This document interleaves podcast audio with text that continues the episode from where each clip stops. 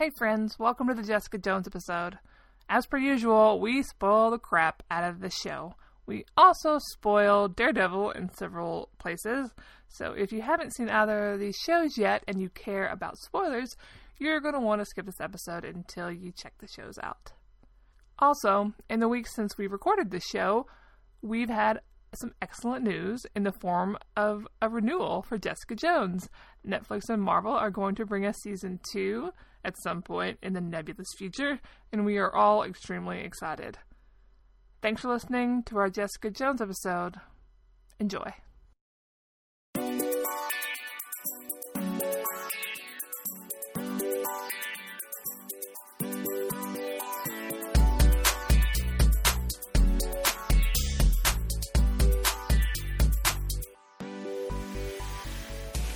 This is Fangirl Happy Hour.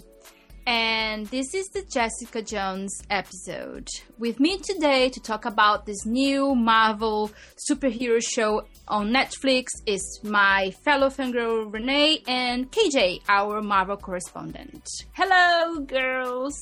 Hello. Hey! Are we excited about Jessica Jones? Yes.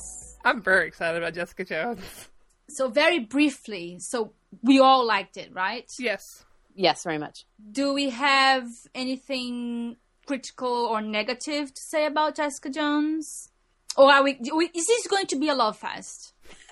I mean, it might That's, end up being a that's love what I wanted to say. Yeah, I mean, it might. I mean, I have some things, but they're not. They're not like deal breakers, but like that's everything, right?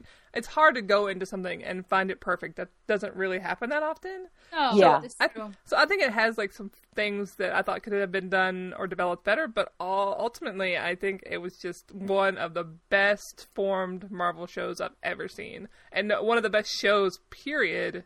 Yeah. Yeah. I agree with all that. I can. Yeah, there. I, there are totally things that I could nitpick, but they're they're pretty much just nitpicks.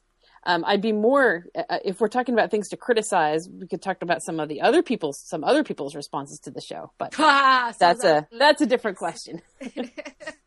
definitely. But actually, on on that on that point, I'm finding really interesting that it's been weeks since the show was released.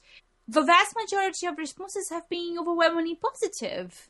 That's true. overall about the show, which is not something like because usually with with those Netflix binge shows, you have like a blur of highly loud positive responses immediate right? On the first weekend is like oh this is amazing this is amazing! And then immediately follows the more negative responses. And i haven't seen that around jessica jones. Yes there are a couple of posts and and reactions there are not oh this is amazing. They are more this was actually shit.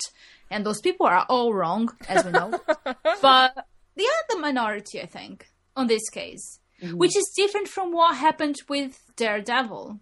I think Dare- daredevil there was a lot more critical negative reviews of that show over time. I definitely liked jessica jones way more than i liked daredevil Oh, And yeah. i, I liked daredevil Did you like but that? i did remember Are you sure? Yes, I thought. No, I mean, I did. I said I watched it and it was okay. I feel I like like- you might have, when we discussed it, maybe you came off like, eh, It's possible. It's been a lot of months. it has been a long time, and I don't really remember much about the show. I was Oh. thinking though, when I watched Daredevil, I wasn't really watching for the reactions. I didn't really care what fandom or the media thought about it. I did see a lot more criticism, but with Jessica Jones, I'm really invested in how it does because obviously we know that with narratives by women, they're judged like twice as harshly as ones featuring men especially when women are centered in the narrative, like Jessica Jones did, be- beyond mm-hmm. the main character, because it's not just centered on Jessica. You also have Trish, and you have Trish's relationship with her mother, and the lawyer Jeri Hogarth. So this is a show about women. Yeah, it's been really interesting to be looking, trying to find people criticizing it to see if that's happening at all. And I'm not really turning up anything where people are brushing it off. Even people who don't like it are actually going, well, it's doing these things I don't like, but these other issues, it's really tackling them well, and it's been Exactly, fascinating. Yeah, like the feminist frequency review, which was more negative than not, but also acknowledged, I think, what it was trying to do and what it did well. What did they say then? Why Um, did they not like it? one of the thing one of the themes that uh, feminist frequency often hits is um, the issue with violence as a tool to solve problems and Right. and they go after everything on that but it's that's one of those things that often comes up in in her one of her themes that often comes up um, and she criticized Jessica Jones for that um, I'm pretty sure that was one of the one of the things Which is really interesting to me because Ah. I thought that was way less the point. Her her using violence because the whole point is that she's got this the super strength, but she doesn't really deploy it that much. No, she doesn't. Actually, the That's point, uh, you know, she could have killed him much sooner because if you think about it, it was the easiest kill of all kills in history of superhero versus supervillains. uh-huh. She just broke his neck just like that. yeah That wasn't much the point because it was easy to kill him in that in that way. Of course, provided that she could um, sustain not answering to his commands, uh, which she didn't know for a long time within the show, which is the point of why it took so long to get there. But like I said, you know, physically speaking, he was not a powerful person, so it's just it was as easy as breaking his neck. But the fact that she avoided doing that because she spent so much time during the show saying that she did not want to kill him. It was never the plan. She wanted to arrest him. She wanted to use him as a tool to get people out of jail. Uh, she wanted to, he, you know, she, she wanted to, him serve a sentence for his crimes. It was never, I'm gonna kill him which is a really interesting thing I think in, in, in heroes within that that narrative because the or to not kill. It was the same thing with Daredevil in a way, but his was was moved by his being religious, mm-hmm. right? I think Jessica was moved by her sense of ethics, I guess. By her justice sense of justice really Oh, sense of justice. Yes, exactly. Yeah, death was not in her. His death was not the justice that she wanted to bring about. She was No. first. She was concerned about clearing Hope's name, and then Yes. I think it was. I think she even said at some point that death is too easy. And I think a lot of the uh, criticism that the show got because it was too slow or because it took such a long time for her to get to the point of killing him. But that's, I thought that that was the whole point of her character. Mm-hmm. That she didn't want to go down that kind of like easy route, I guess. You know, the things that she knows how strong she is and how powerful she is. And I got, I got the thing that she just didn't want to use those powers. So it's interesting that the feminist frequency review would cite the violence because I mean it's superheroes and it's comic book violence, and so it's And it always was- going to be there, right?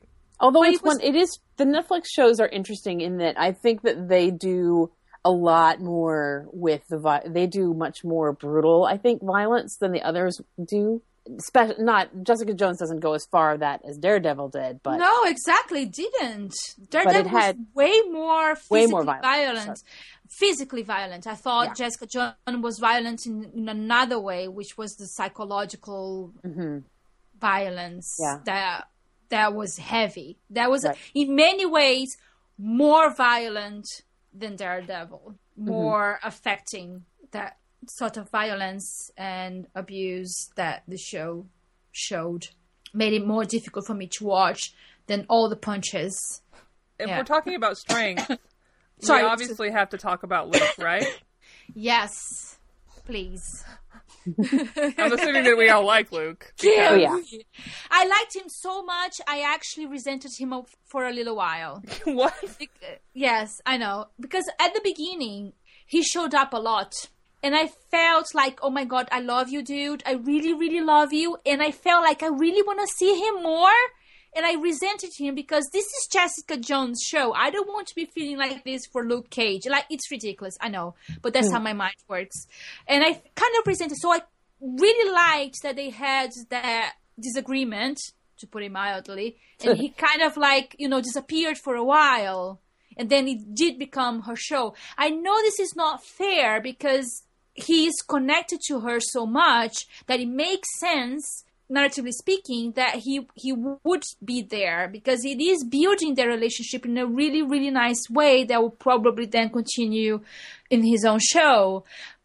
But at the beginning, like I said, I resented him being there so much because I mm. loved him so much. I'm certainly even more excited for Luke Cage, the sh- the Luke Cage Oh show, than I was God. before. he was so nice. He was like great. in all possible ways. I don't hurt know, dogs. Oh, he great. was just he was so nice and he was unbreakable. Oh my god, and sex when they both realized that they were like super strong and couldn't get hurt that easy, and I was like, oh my god, the release, the relief. Oh mama, that was so good. Jesus. That is one of the things that the show really got right. Is in that that it did the sex scenes in a way that wasn't voyeuristic, but was just super super hot. I'm like, you Uh-huh. can tell that there was a lady behind this camera at some point. and no, it's true. It was not. It wasn't male gazy. It wasn't like you said voyeuristic. It wasn't. It was great. I, I really, I agree. It was really well done. and I- and I think that feeds into what I wanted to talk about in terms of how the storytelling of the show was so interesting be- because it, it it just fed us little by little of what was happening until a whole picture was formed. Because at the beginning, you see her taking pictures of him, and you don't know is he a case? What's happening there? And she's sitting on that corner on that building, and that has meaning as well. So I, I the whole visual clues of the show and how they they they built up to form this beautiful picture, this puzzle was just amazing. It was better than a lot of things I've watched lately, and I just don't understand how can anyone watch this and don't realize how well done, how the story was built piece by piece there. The whole thing with Malcolm Yeah, he just showed up at the beginning and I was like, who is this dude, man?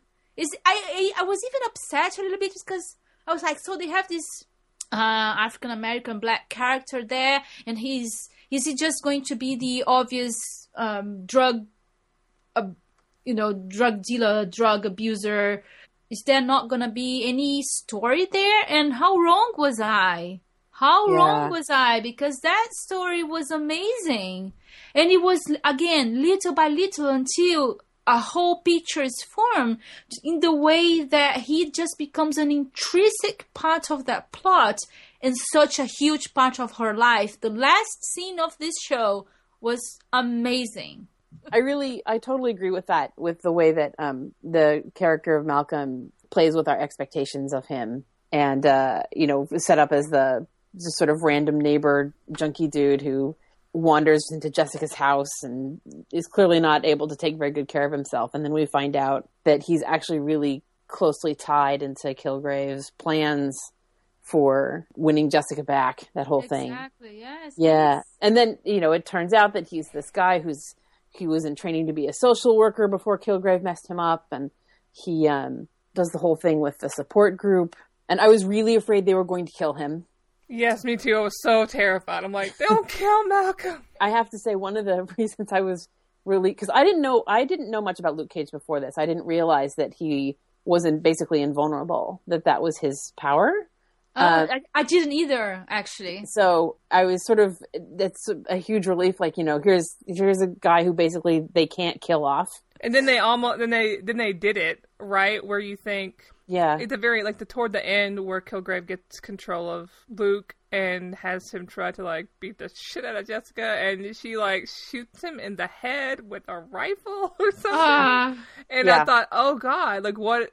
I mean, obviously they can't kill him off because he's number one, he's supposed to be invulnerable. Number two, he's got a show coming Yes. up, but like that could fuck somebody up, and I was just really scared.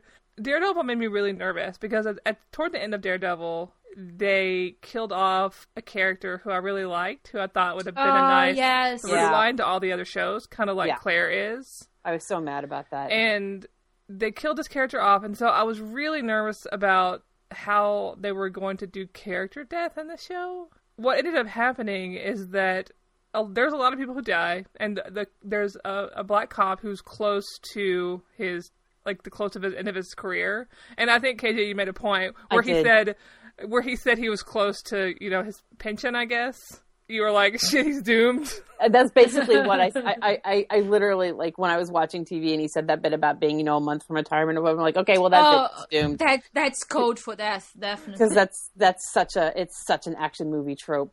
You're about to retire and and that means you're going to die. But the thing that uh, happened is that even though there was a lot of death in the show of like marginalized characters, because the show was so diverse and had so many of them, it didn't matter. Exactly. I mean, it mattered. Obviously, I'm gonna get some hate mail over that one, but it's like that problem of scarcity, right? When you only have like one of a particular group, you kill that person off, and then that's it. Then you're left with like a parade of white people. But on this show, this just didn't happen. None of the deaths. So the thing about the death in Daredevil that we were talking about is that it was ultimately meaningless. It didn't Yes. advance anyone's characters. It didn't advance the plot. It didn't do. It didn't provide like extra motivation for anybody. It was just this gratuitous, brutal character death. Probably because they don't have the right. They only had the rights to the character for one season, and so they decided they could kill him. I don't know. But the deaths, the, the major deaths in um, in Jessica Jones, I feel like they meant something.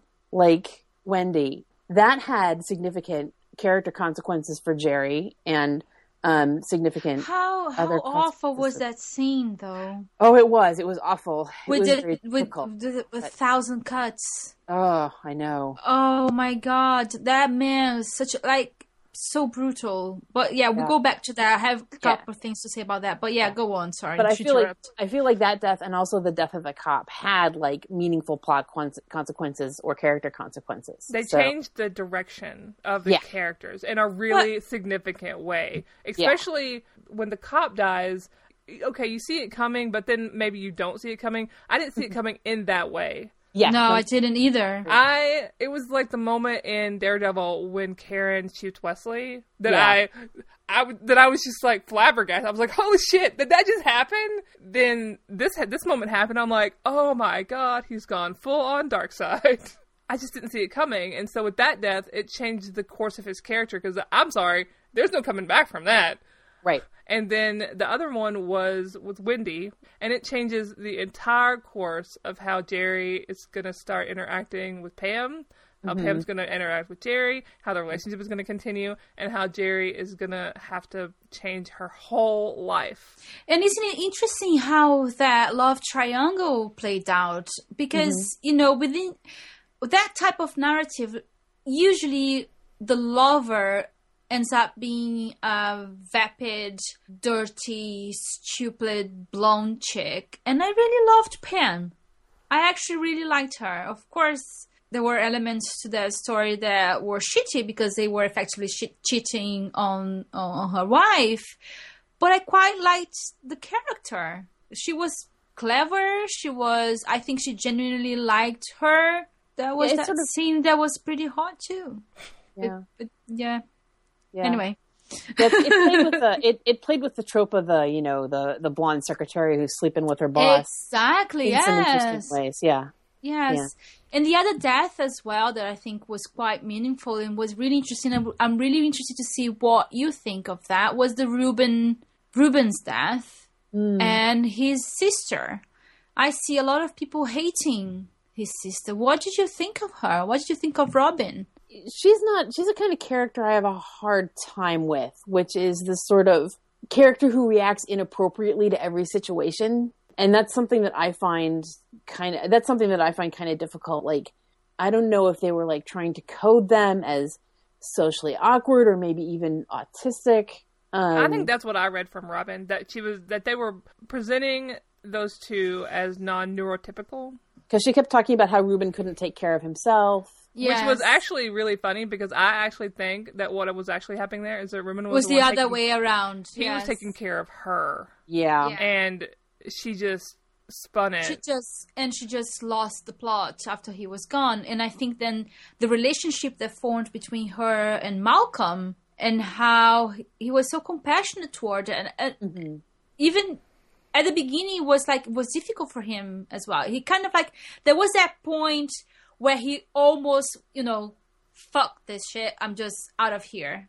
Right. And then he came back and then he became involved more and more with both Robyn and Jessica in a really, uh, I thought, really moving way. I thought they were the way that he behaved toward Robyn in the end was very sympathetic, compassionate, and I f- and he really humanized her character to me in the end too. It was really funny how many unlikable women were on the show, Yeah, and she Sure. was Was- one of them. And yeah, at the very, at the finally at the end, I was like, wow, I don't actually dislike her anymore. She made No. some really stupid choices. Mhm. yep. and she's obviously has some mental issues, but I don't like dislike her. And I liked that the show made space for unlikable women.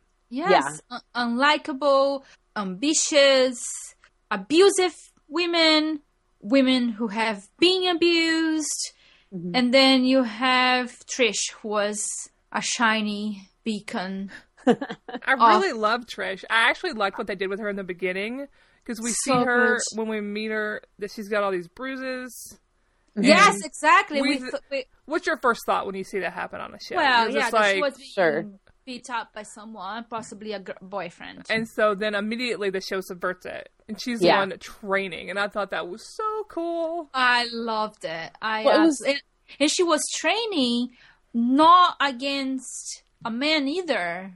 Although I guess that the fact that she was so close to Jessica and she saw what happened to Jessica kind of like made uh, an impact. It was her mother who abused her, who bruised her growing up. So this whole thing is her taking control of her own body and of her own story. I just I loved Trish like you wouldn't believe. It was my favorite character. The best friend who was awesome.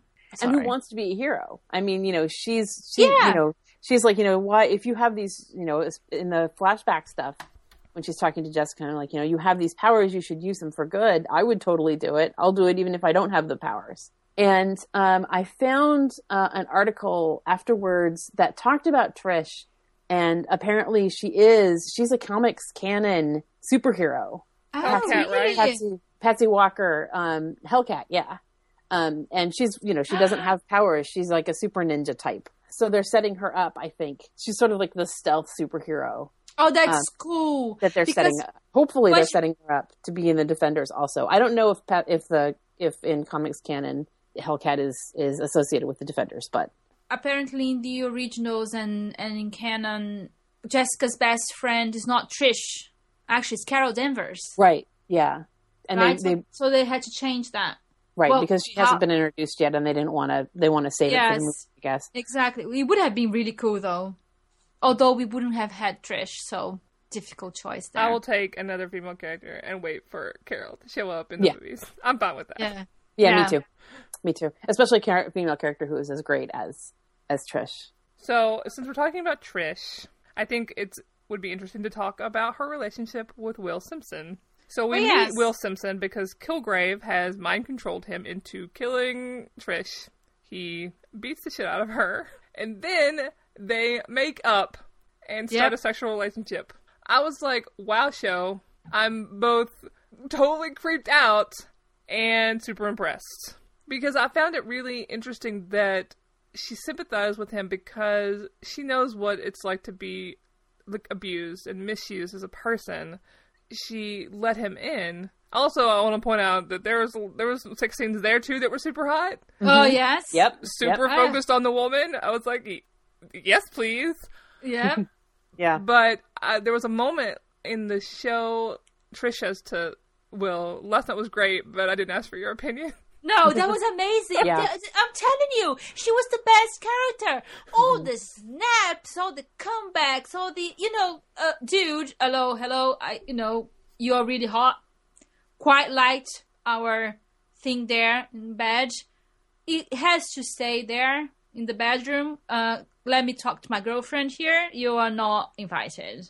Well, you know, he keeps trying to protect her, and she keeps having none of Yeah, it. Yeah, she's like, no, yeah. dude. I mean, was I the only one kind of? It's not that I expected Will to not end up being a good guy. Oh, I totally suspicious of him the whole time. But like I was I really sad for her, right? Because I mean she she had her mom and obviously her mom was super abusive, which the show directly addresses several times. But I was like I was kind of like again this is happening to her again. Mm, and it was just really dis- like I was just like, what rotten luck. But it's kind of that's kind of what women deal with, right? Sometimes when you're trying to just make your way in the world, you never know when somebody's just gonna snap. It's really hard, and I thought that that was really well done, but also just really super heartbreaking for her to have to deal with it again and use the things that she had taught herself to protect herself from somebody who was supposed to care about her. Yeah, but I think he still did care about her. The way I read what happened to him is that he was under the control of this of the meds Of the pills. that he was of the pills. I don't think the it's doctor. him. I don't think it's him at all. although he I chose think- to go back, like he was. I know, but maybe because was so. I think he was so obsessed with killing Kilgrave. I mm-hmm. guess. which was an- which was antithetical to what Jessica wanted to do. So he was ignoring both Jessica and Trish to that is to true. To go after his own agenda, which is something we see men do all the time. Yeah. and and- it ends very badly for him, which I think is But he I was disappears, right? So the question that Mm. I have for you is that do you, do we think that this whole storyline will come back in Luke Cage as the main villains? You want Will to become a villain. Yeah. I think Will. I, well, I think Will would make a good villain. Actually, Yeah, I mean, I don't disagree. yeah. Uh, it'd be. I think it would. I don't know. It's possible. I mean, they certainly left it up in the air for it to come back. Either Exactly, There- because those they are- are they are definitely collected, collect, connected with the sper- experiments. Luke Cage's powers come from being experimented on. Do? That was a yes, Yeah. that's what he said. He said so. yeah. Okay. We Yeah, don't know about that's- two. No, but I think it's connected to, the, to this group who is doing all of this super serum shit that Simpson took. And, and then, because then when he took off, he took off with the files that his wife had. So it's the same group who was doing experiments on Kilgrave, I think, were the ones that did experiments on Luke Cage and are connected with this army, whatever. Who is also strongly implied is also the people who gave Jessica her powers. No, That's- but she said she said it was accident though. No, but she she woke up in the hospital after the accident with her oh powers. yes, that's and they true. and the vials that Trisha's mother brought them said that that same Oh, yes. organization paid I her hospital about bills. that. I think that it's it's pretty It's strongly implied that they're all connected. But we don't know. So we we know that Luke's powers are likely connected to Kilgrave. We what we don't know is if there's a connection between. Uh, I wish I could remember that group, but anyway, the organization that paid for Jessica and that that gave Jessica and Will their powers. If that's the same, or if that's something else. Yeah. I think we don't have enough information to say that, but it might be. It Well, might you know what would solve this problem? If Netflix and Marvel would order a second season and announce it, you know now. But the, you know it, that's true because Daredevil was immediately renewed, Uh-huh. right, for a second season. With Why less- do they always do that to us? Was And the same less good critical bullshit with Agent too. Carter? Yeah, We'll probably be waiting months before we hear anything. That's Although, because Daredevil got renewed immediately, but like with Agent Carter and now Jessica Jones, we're probably going to be waiting and waiting. yes, and waiting. forever.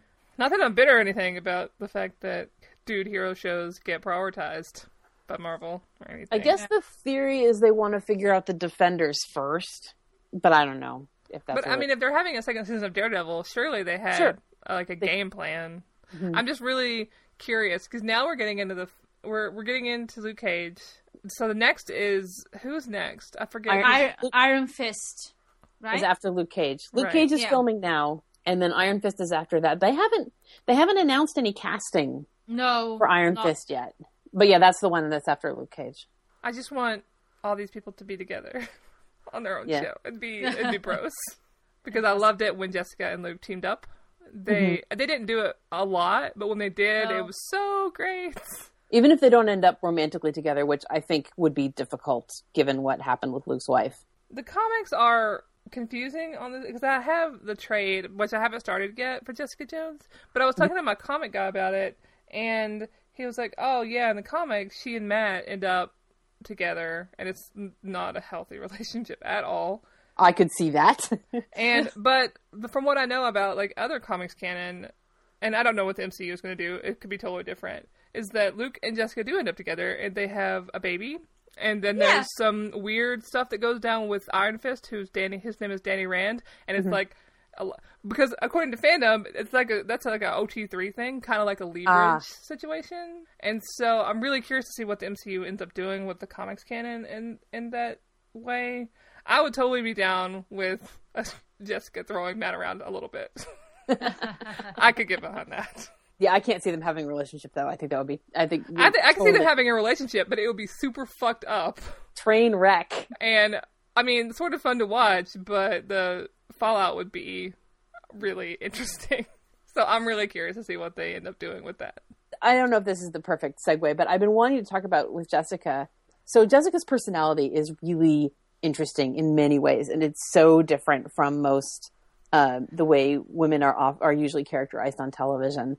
One of the things I really liked about the show and getting to see the flashbacks to Jessica before Kilgrave and also to a little bit to her childhood is that we learned that she was sort of always this difficult person, always sort of a little bit hard and a little bit not playing well with other people, a little bit lonerish, a little bit. Yeah. Um, and that's not because of her PTSD or what happened with Kilgrave. That's just who she is. Yes. Like she's allowed to just sort of be that kind of person because, like, you see it in her interactions with Trish, and you see it in interactions with her family before the accident even happens. That's true. So it's not. yes. She's allowed to be a sort of difficult person without it only being the result of trauma. I mean, Yes. certainly the trauma doesn't help, but I mean, it, it probably made those traits stronger in her, but they were Yeah. always there. I don't want to say that she's an unlikable character because obviously she was liked, right? Sure. She was liked by Trish, she was liked by her mm-hmm. family. It's just that she's difficult. I like that word difficult. As long as we don't use it in a with negative connotations, because Right. people can be difficult without being horrible people. So, and it's fi- it's absolutely fine. And this, I agree with you. It's one of the things that I like the most. It's just the way that she was. And of course, then after going through what she did with Kilgrave, then maybe those things got exacerbated to a point where she then might have become unlikable. But as a result, maybe of trauma, of everything that she went through. She's not unkind. We see that in the No, fact she's that not. No, because she kept taking care of Malcolm. Mm-hmm. Yeah. She watches Luke, and she watches Luke because obviously she had the situation with Luke's wife, but I also think it's because she worries about the consequences of her actions against the people who w- were that woman's family. Mm-hmm. And we see her caring in unhealthy ways sometimes, mm-hmm. but she cares and that's she has empathy. She cares about hope. She cares about the people she can't seem to save from Kilgrave. Even though she's this difficult person and she's sarcastic and off-putting sometimes in her humor and the way she interacts with people, but that's it's okay to let her be that. And mm-hmm. so often we just don't see women get to be that kind of character. That's a that's a dude role. The smoky, alcoholic, snarky, difficult asshole. It's usually a guy. And, I the lone wolf thing is also usually a guy thing that you know I can't be close to anybody. I can't Oh, let anyone near me. That's a real and that's it's a trope that I'm really sort of tired of in male superheroes. But it didn't bother me with Jessica, and I think At it's all. because it's different to see it. it. It's different to see it when it's a woman. The context changes everything when it's Yeah. a woman because you have to deal with the fact that women move through the world differently. Superpowered or not, they move through the world differently. And so because she has to move through the world differently, it changes how the trope works on her. And mm-hmm. it's I just think it came off brilliantly. I thought they did a wonderful job with it in showing how messed up she was, but how those things that made her that type of person weren't just a result of her being raped. Oh, and the whole smile theme, you know, that kept oh coming back. wow! That was, you know, and the the showrunner has explicitly said that she, you know, she's talking about that thing that happens to women where they're told to smile all the time. And she was directly addressing that with, you know, all the times when Kilgrave tells people to tells women to smile and and when he tells Jessica to smile. Um, Jessica. yeah. No, Ana, no, don't do it. I don't know. I have only really ever watched David Tennant on Doctor Who. That's really all I know him from. Mm-hmm. And so this was a really weird scenario to like situation and role to see him in after watching him on Doctor Who where he's like bouncy and happy because in a lot of ways Kilgrave is bouncy and happy, but he's terrifying. He's like a metaphor for every misogynistic, entitled uh-huh. dude that I've ever had to deal with. They did so good on casting him because mm-hmm. he's not physically imposing. He's just he looks like a regular guy. He's not a he's like he's not a model. He doesn't like tick off these like buttons that you would have and like sometimes that they do with villains like they make them super attractive and Yeah. whatever else. But with him, he was just like he was just like a regular guy, and that makes him more terrifying because he mm-hmm. inhabits a space. Because most of the abusive guys are just regular guys. They don't have to be huge and physically like looming over you to be terrifying. The casting did a really good job putting him in this role and making him scary as hell without sacrificing the fact that he's kind of likable in some ways. That's what makes it gross. I feel like see, I feel like the Doctor can be terrifying, and um, David Tennant played that those moments when the Doctor tripped over from. You know, there's these moments where you know he's on the verge of doing something really terrible and really unleashing the power that he has. I can and and David Tennant played those moments so well that I knew he was going to be the perfect Kilgrave as soon as he was cast. He has that he had that he showed that capacity as the Doctor, and so to actually play that kind of role as Kilgrave, it was definitely there. I actually only saw a few episodes of his Doctor Who ever, but I've watched a lot of other things with him. Broadchurch is amazing, actually. If you ever want to watch a TV show about a the type of character that Jessica is, but with a guy, and the guy's David Tennant. So, uh, but it's really good. It's um, a crime, the crime show, crime mystery. It's really good. But what I was gonna say is that do you remember Renay um, when we were? oh, I think you too, uh, KJ, about when we were talking about villains, Marvel villains, mm, mm-hmm. how they were the biggest letdown of the Marvel movies so far because they haven't been that interesting or terrifying or of note at all. And when I was watching this, I thought to myself, this this is a villain. This mm-hmm. is a real this is the most terrifying villain of all that I have seen in the Marvel Cinematic Universe and or the TV show.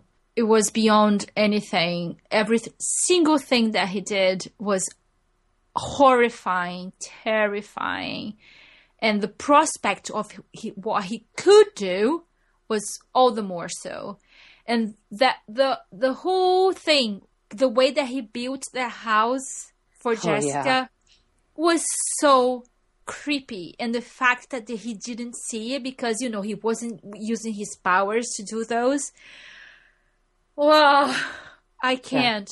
The problem for me was that he was funny, and that made him super scary. yeah. There was a mm-hmm. moment where Jessica takes him out to solve a hostage situation. Oh yeah, And so he goes in the house and he rescues his family, and he was like, "Okay, blow your head off or something." And Jessica's Yeah. like, "What?" He- she's like, "That's not hero behavior." And he's like, "Well, God," uh, he's like, "I'm I'm doing a service," and, and Yeah. that's the that's that's the problem, right? In some ways, that he is not. He's just like a he's just like a funny funny dude, and that's terrifying because you know that, like we all know a guy like that who's super funny mm-hmm. and can be charming but is also an abusive dick and I think they did really well because there was that whole episode where they built up around those hard questions because he has that side that is personable. There is you can empathize with him and they showed a little bit of his childhood and how hard it was, how horrible it was that he was experimented on and you know, who didn't feel pity for that child? It's impossible not to. And then they ask of Jessica and the audience, all of us, should we empathize with this guy? And would it be possible for him to use his powers for good if he had someone next to him at all times? And Jessica, I think, you know, at one point might have crossed her mind, I will sacrifice myself in, in true heroic style. I'm gonna sacrifice myself for the great, you know, for for the greater good. And but then in the end, it, they put it all back, and they mm-hmm. take that away because it's just like no, no, this guy is a fucking rapist. This guy is an abuser. And no, we are not going to do that. It didn't become like an excuse for his behavior. It, was a yeah. reason no. for it, but it the show never went okay because he was abused like this. That makes what he's doing okay. No, they never. The show never does that, which I think was really important. Mm-hmm. So important to show yeah. that he was oh. still ma- like he had he had places where he could make a choice to continue his behavior or be held accountable. And almost every time he was faced with a situation in which he had to make a choice, he chose to hurt people. And yes. you don't like yeah. even if you were abused as a kid, you're still able to make a choice. And every time he made the wrong one. Well, yeah. there was a very clear clear cut conversation between Jessica and him. And then it's exactly that, that point that she makes. And she says, You know, my parents died. You don't see me raping anyone. Mm-hmm. You know? So, and I love that the show used the word rape so strongly right there. That's what it was. That's the word we are using. And I think that brings us, I think, to the main point of the show the survivor story, right? The the abuse story. Because at the end of the day, that's what happened to Jessica, and that's what she's trying to shed. That's what she's trying to get through. And then he comes back, and everything comes back to the fore, and she tries to to flee. That was her first reaction: is just pack and go.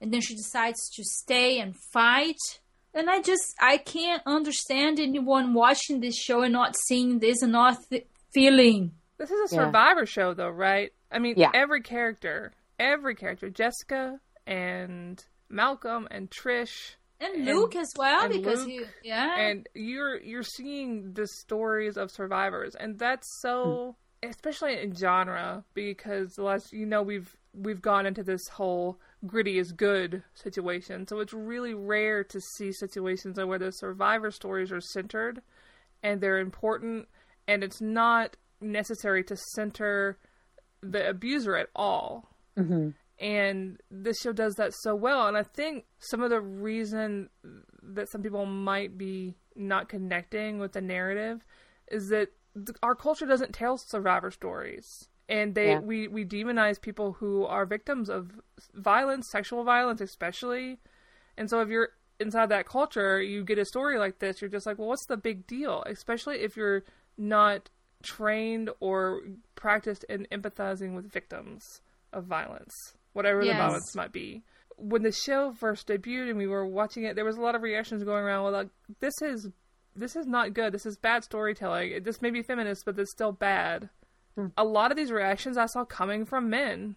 And I feel like maybe the nuance got lost. And I, I think I actually saw on Twitter, I was like in the Jessica Jones tag, I don't even know who this person was, was like, well, me and my girlfriend watched it and we both hated it. And she's a woman, so she gets to say that. I'm like, well, sure, but she's also living in an extremely misogynistic, sexist culture that puts way more pressure on her to sympathize with men's perspectives. So I'm not actually surprised if women who watch the show don't empathize immediately or understand it because not all women have the same experience. No, yes. Mm-hmm. And so that was like my biggest confusing like my biggest confusing moment for me was just like people were like well it's just bad i'm just like no that's the that's like that's what i hate when you have stories about women and they're centered and they're important to the narrative and it's their story. They just the whole thing is written off. But you have a story about a dude and there's flaws and whatever, but we still get to talk about that one. We still get to critique critique it and unpack it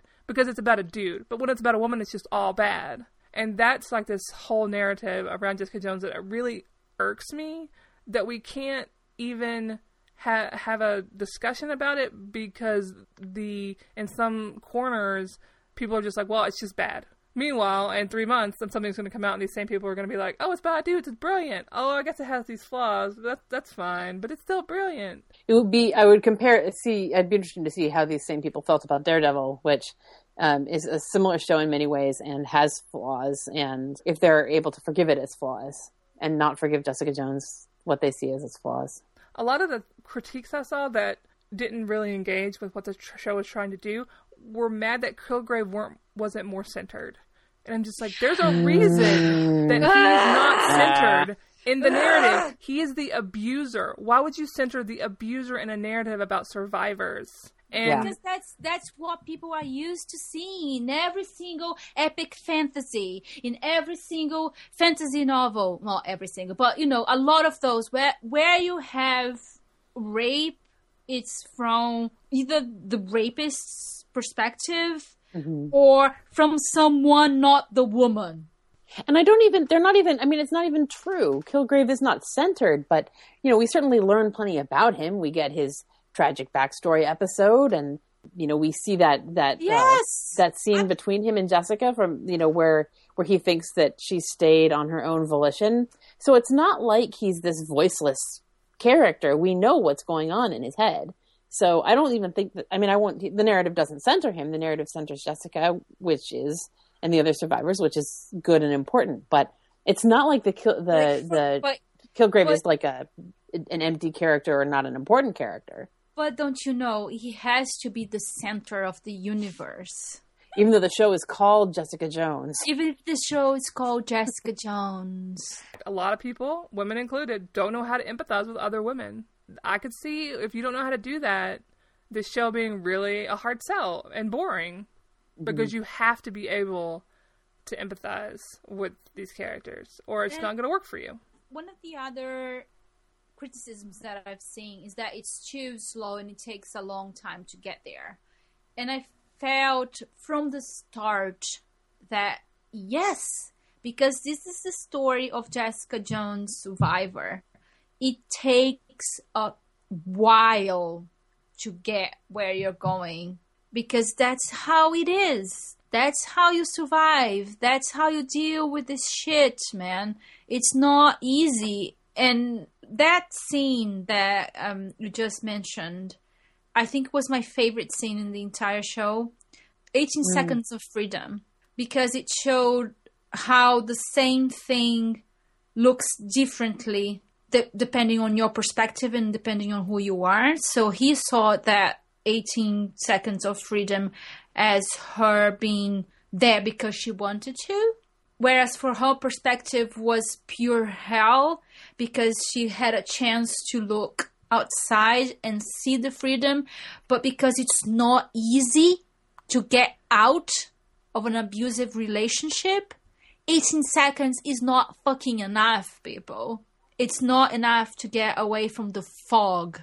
The narrative actually reinforces the sur- the survivor narrative because we see a, we see what happens in like the whole if you look at the whole season as a, a long arc, you can see like where she'll succeed and then she'll backslide and she'll succeed and then she'll backslide, and that's Yes. recovery. That's how it works. Yeah. And, that- and so, from somebody who's not familiar with how recovery works or how recovering from post traumatic stress works, what you see is just the show resetting. It just Yes. looks like the show resets. But that's That's- not what's that's- happening.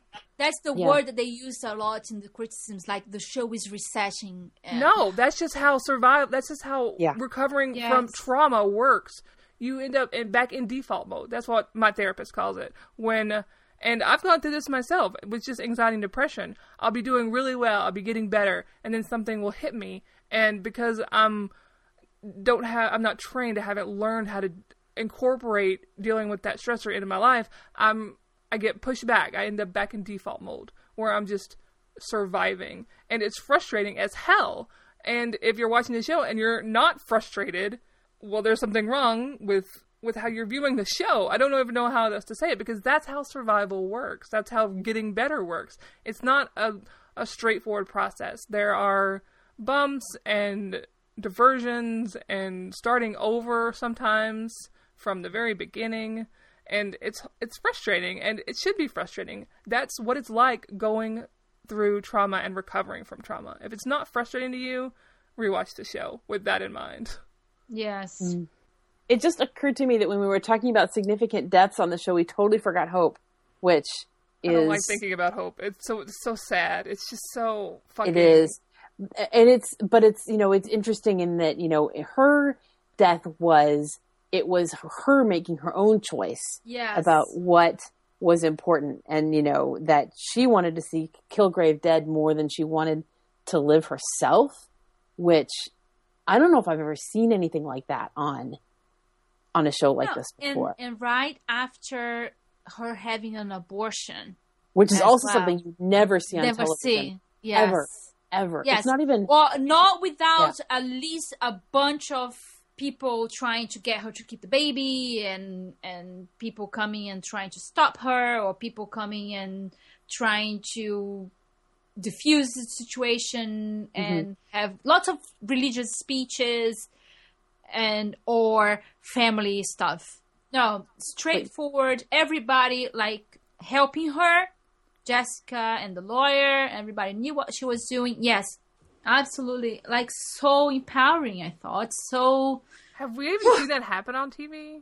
I I cannot I- think of a television show where somebody like what had an unintended pregnancy in the last I don't know uh, I went I don't think I've ever seen a show where even like came up that was when it wasn't like the point like there was that TV movie about abortion that was like everybody either you know the people who got an abortion things went terribly for them and the woman who decided to have her baby everything was fine so it's all like so it, it's that's kind of that's kind of the narrative trope now you know admittedly hope came to a tragic ending but it was for completely other reasons Yes.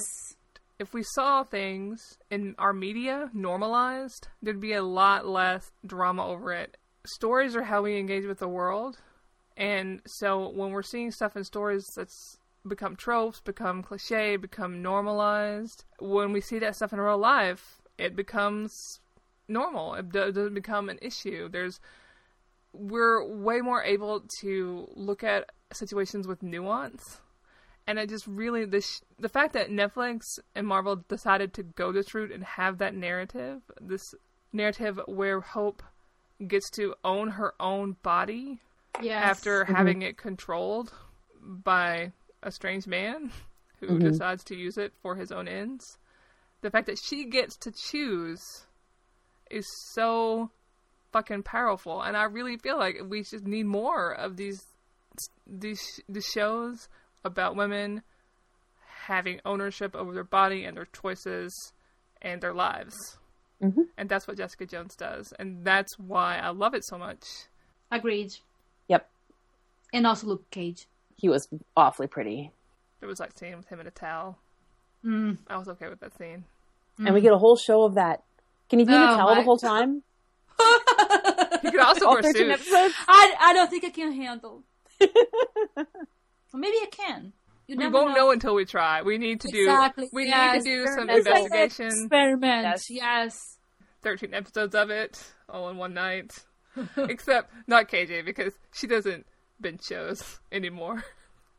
I I binge shows when I I can binge shows when I watch them by myself yes, that's but uh, Oh, my husband does not do the binge watch and he watched this Oh, one with so yeah. My, to- my partner doesn't either. Zach's like, we had to what? spread it out several nights You want to do what? Well, Although we I- did get pretty far, uh, I will admit that Zach this time did did give Uh-huh. it his did give it his all. He made it through like what I think five or six episodes before he was like, I'm done. Yeah we got three episodes the first night and then it was two episodes a night until we finished Oh my god, I don't know how how how you deal with that. I I only binge. That's the only way of doing TV for me. And thank God Russell is the same thing. Except if it, except if it's mean, I'm just like Ana. You have to watch Agents of Shield week to week. You're welcome. Yes. oh, God. So this guy that does Luke Cage, what's his name again? Mike Colter? Colter. Mike Colter, yes. He's on The Good Wife. That's how I met him. hmm. I quite like him there as well. But he's a kind of like a he's a not kind of like he is a drug dealer Mm. that tries tries to go legit. So this is why he goes to the main um, law firm to get their lawyers, you know, to do lawful things for his unlawful business. Hmm. and he's quite cool in that. Very terrifying because you never know what he's gonna do. That's how I met him. He's so big. He's so tall. So, hmm. so tall and wide. Which is actually why I'm kind of glad they cast Krysten Ritter in this role. Because she's tiny, right? She's so Tiny. because in the comics, like if you read the comics, there the size differential is just hilarious. It's hilarious. So I'm actually, I mean, I would really like to start seeing in larger women, women who aren't stick thin, women who Yeah. look like me.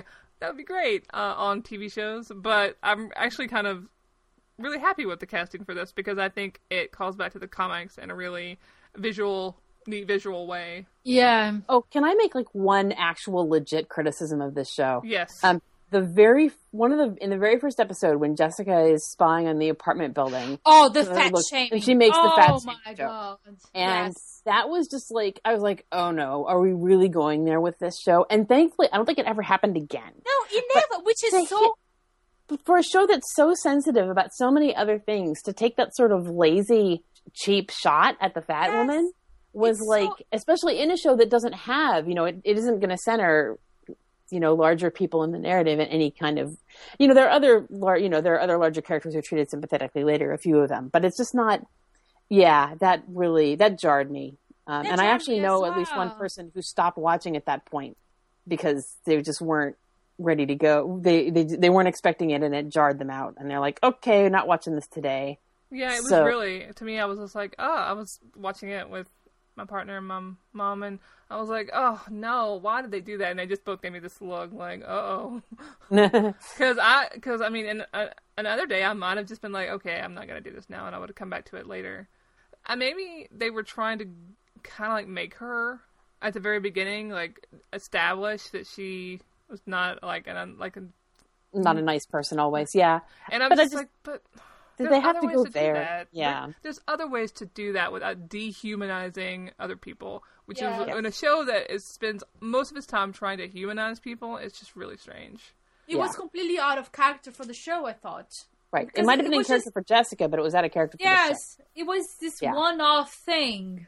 And to do it so early, you have the, you run the risk of it setting a tone. If it had happened in like the ninth episode or something, that's a little bit different because by then the show has already established its credit as a show that's going to take women and people of color and, and people seriously. So if you have the throwaway there, you know, it's still annoying, but it's not as as bad. Yeah. My criticism of the show was actually the end and how abrupt it was. She takes care of Kilgrave and she's out of jail and she's back in her office and people are calling her for help. Like I didn't really feel like that was the line was drawn enough between her taking down Kil- Kilgrave and people wanting her help. I guess it oh, felt Okay. kind of Yeah. rushed in a way. Yeah. And I was just like, wow, I would have liked it if maybe she could have done something heroic earlier in the show and gotten some notoriety for it. But I realized that they had a specific narrative they were going for, and it might have been hard to fit it in. But I just feel like there could have been more, uh, a better through line to that moment at the end where people are asking her for help. And I actually, I literally could not tell whether she was like, "Oh my God, won't these people just leave me alone?" or "Huh, okay, I can do some good here." I really couldn't tell what she was what she was approaching it with. I, I don't think she I don't think she knew at that point either. Uh huh. I think this is what then Malcolm comes and he makes kind of like a decision. To answer the phone, yeah. I mean, I'd be okay with season two with her figure, trying to figure it out, and Malcolm could be her sidekick. But he, but that's isn't that where they are going? Because that's Pretty clearly. my that's my that's inside my head. Well, I need a canon. season two. like, I need that to happen, like right now. It's it's Jessica Jones and her sidekick Malcolm. Because I don't want Trish to be her sidekick, because I want Trish to be her own superhero.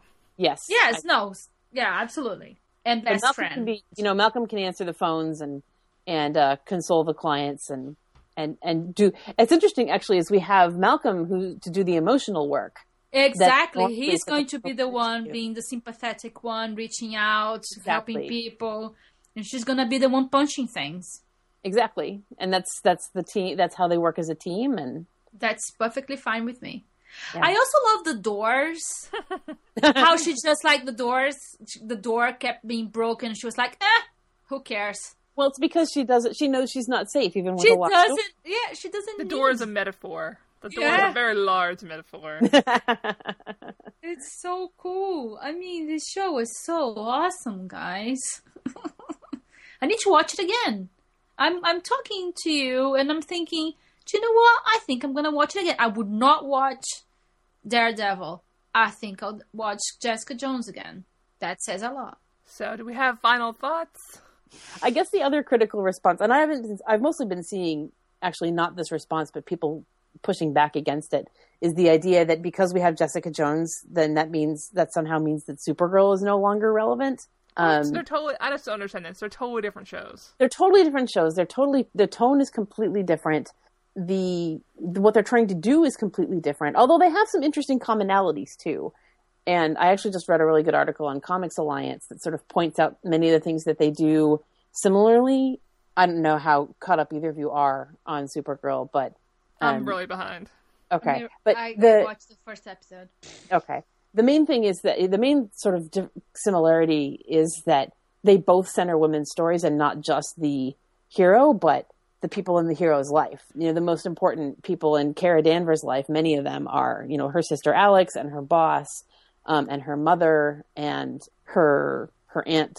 And there've been, you know, it's just there's a lot. There's more women in the story, and their relationships are important.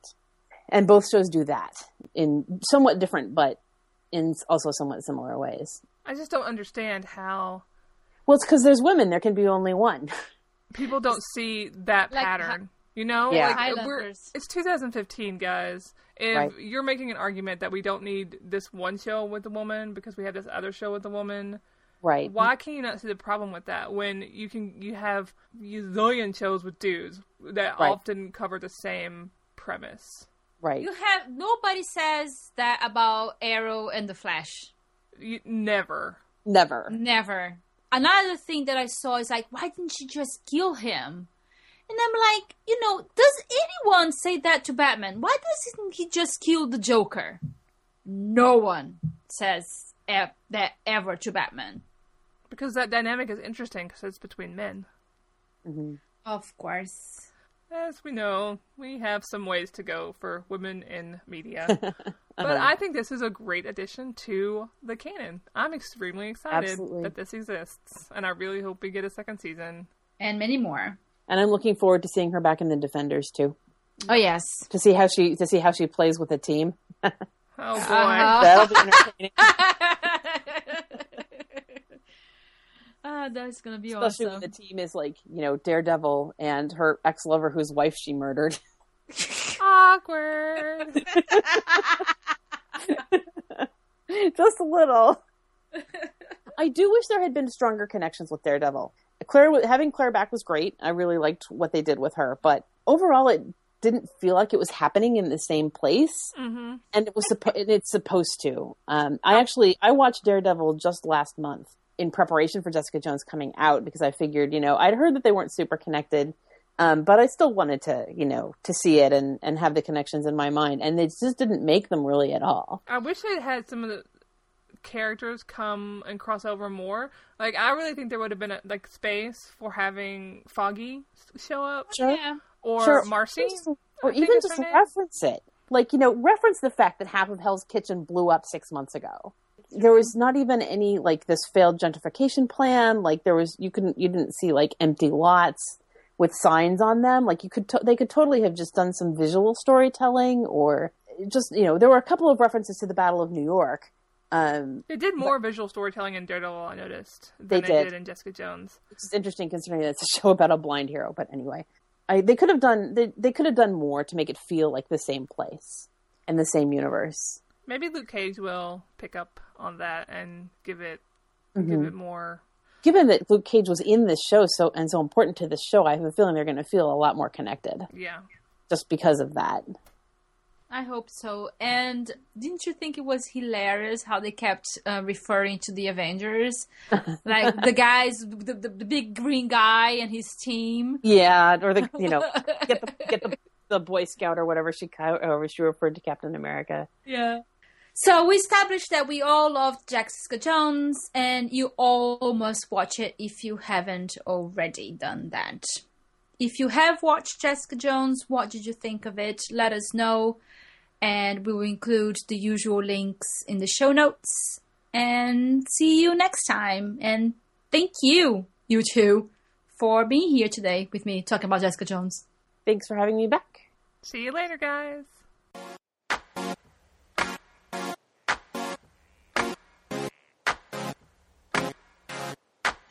Fangirl Happy Hour is Renay Williams and me, Ana Grilo. Renay is also our producer. A huge thanks today goes to KJ, our awesome Marvel correspondent.